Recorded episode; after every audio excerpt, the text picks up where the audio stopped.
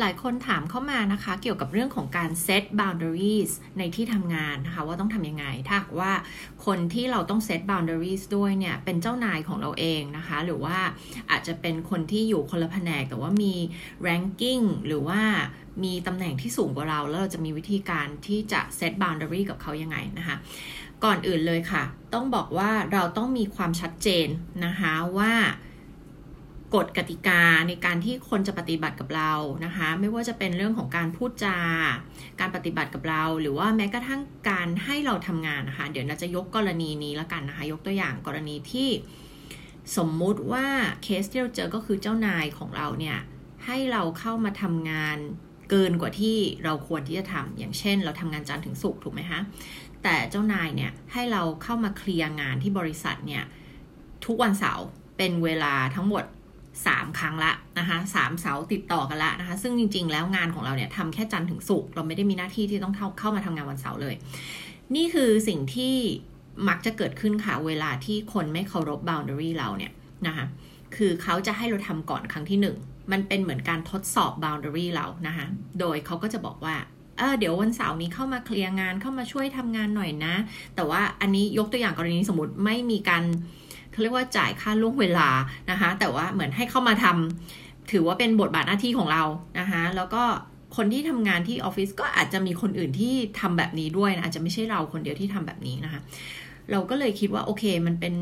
กึ่งกึ่งหน้าที่อะถึงจะไม่ได้เป็นหน้าที่ตามสัญญาที่ระบุไว้ว่าต้องเข้ามาทำงานวันเสาร์แต่มันก็เป็นเหมือนคล้ายๆ วัฒนธรรม ในองค์กรที่ถ้าหากว่ามันมีงานเยอะนะคะทุกคนก็ต้องอยู่เลทหรือว่าต้องเคลียร์งานให้จบ หรือต้องเอางานกลับไปทำที่บ้านโอเค อันนี้ถ้ามันเกิดขึ้นบ้างเป็นบางครั้งอันนี้นิดาเข้าใจนะคะเข้าใจว่ามันเป็นเรื่องปกตินะคะแต่สมมติว่ากรณีนี้เนี่ยนะคะคือเกิดขึ้นมาเป็นเวลา นานละ หรือว่ามันไม่ใช่นานๆ ครั้งที่เขาจะให้เราเข้าไปทำงานวันเสาร์แต่ว่าเกิดติดต่อกัน3-4 ครั้งละ3-4 เสาร์ละกลายเป็นว่าเราไม่ได้ทำงาน 5 วันต่อสัปดาห์ละแต่มันกลายเป็น 6 วันต่อสัปดาห์แล้วนะคะอะในกรณีเนี้ยนะคะอย่างที่บอกมันจะค่อย คลืบคลานเข้ามาสถานการณ์แบบนี้แล้วกว่าเราจะรู้ตัวเนี่ยอ้าวฉันเข้ามา3เสาแล้วฉันเข้ามา4เสาแล้ว โดยถ้าเรามองย้อนกลับไปเนี่ยจุดเริ่มต้นมันมาได้ไงคะจุดเริ่มต้นก็คือว่าเรามาก่อน1เสาแล้วเราก็ไม่คิดว่ามันจะเกิดเสาที่2เสาที่3ถูกไหมคะพอเราเข้ามาเสาที่1แล้วอะนะคะเจ้านายเราหรือว่าคนที่ทำงานอาจจะเห็นว่าอ่าเข้ามาได้แล้วอ่าเข้ามาเคลียร์งานวันเสาร์งานเสร็จ ก็คือผลลัพธ์ออกมามันดีนะคะ พอมาครั้งที่สองนะคะเขาก็จะให้เราเข้ามาอีกนะคะ พอเขาเห็นว่าเราเข้ามาแล้วเราก็ไม่ได้บ่นอะไรเราก็โอเคเนี่ยเราก็เข้ามาเราก็มาเคลียร์งานเราก็ดูแฮปปี้ดี มันก็จะเกิดครั้งที่ 3 4 5 ต่อนะคะ ถ้าหากว่าเราเนี่ยไม่มีการพูดให้ชัดเจนตั้งแต่แรกนะคะว่าโอเคเราจะเข้ามาแค่เสาร์นี้เสาร์เดียวอะไรเงี้ยแล้วเเราความคาดหวังของเราคือเราไม่ได้จะเข้ามาทุกวันเสาร์นะอะไรแบบนี้นะคะ แต่ทีเนี้ยสมมติว่า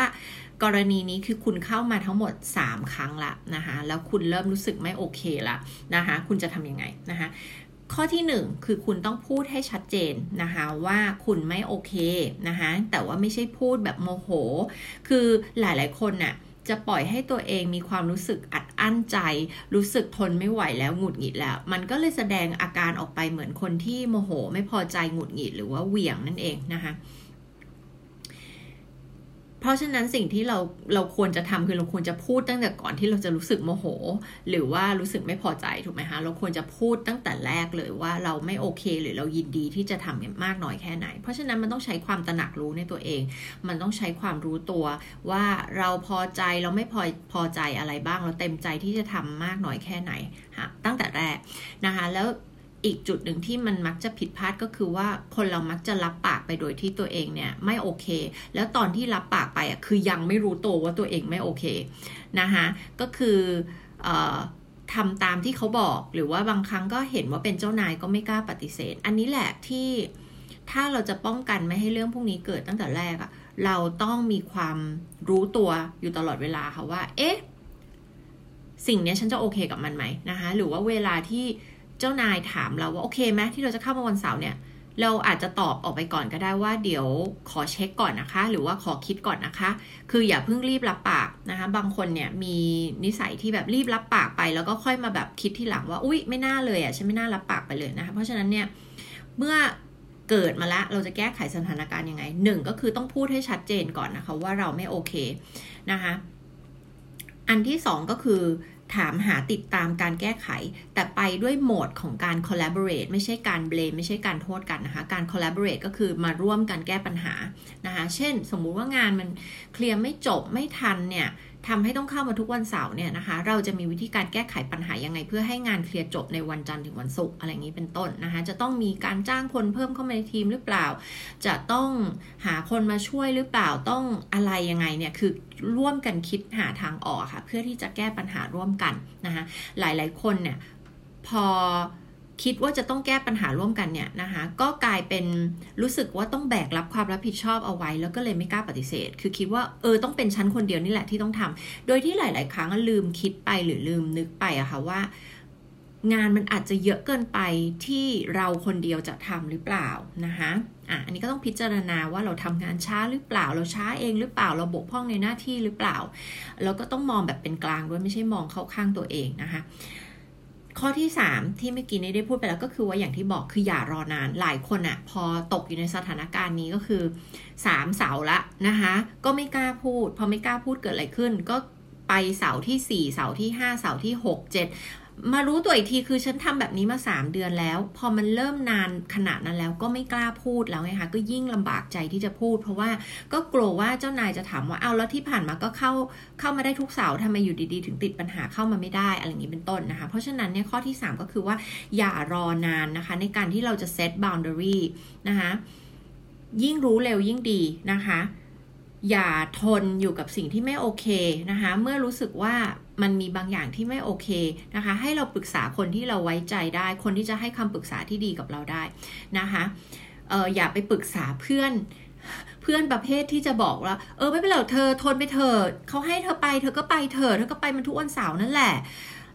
เพื่อนประเภทที่จะไม่สามารถช่วยเรา set boundary เพื่อนประเภทที่จะแบบว่าบอกให้เรายอมยอมไปเถอะทนทนไปเถอะอดทนไปเถอะอะไรเงี้ยอะก็ไม่ต้องปรึกษาเพื่อนคนนี้นะคะ ให้ไปปรึกษาคนที่เขาจะให้คำแนะนำที่ดีในการที่เราจะแก้ไขปัญหานี้แล้วก็ set boundary ได้นะคะ ทีนี้หลาย ๆ คนที่ไม่ค่อยคุ้นชิน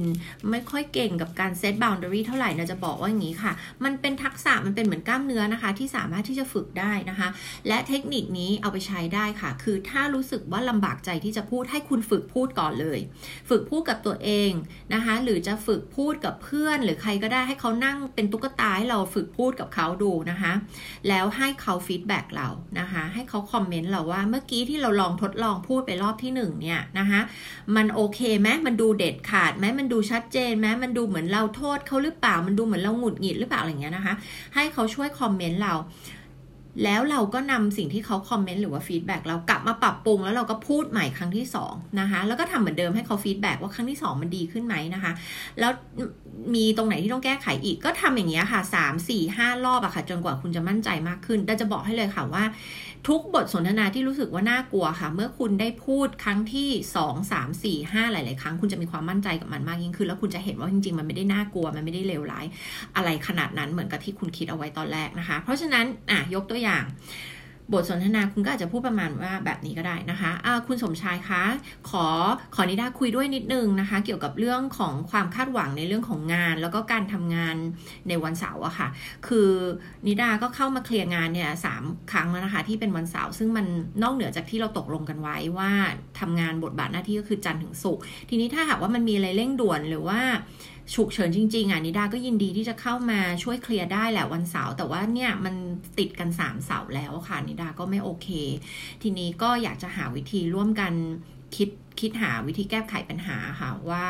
จะจัดการเรื่องนี้ยังไงนะคะ คุณสมชายมองว่าไงบ้างคะ โอเคไหมนี่คือยกตัวอย่างนะคะกูไม่ต้องพูดตามนี้เป๊ะๆแต่ว่ายกตัวอย่างให้ฟังว่ามันไม่ได้เลวร้าย มันไม่จำเป็นต้องเป็นการโมโหทะเลาะเถียงกันหรือว่า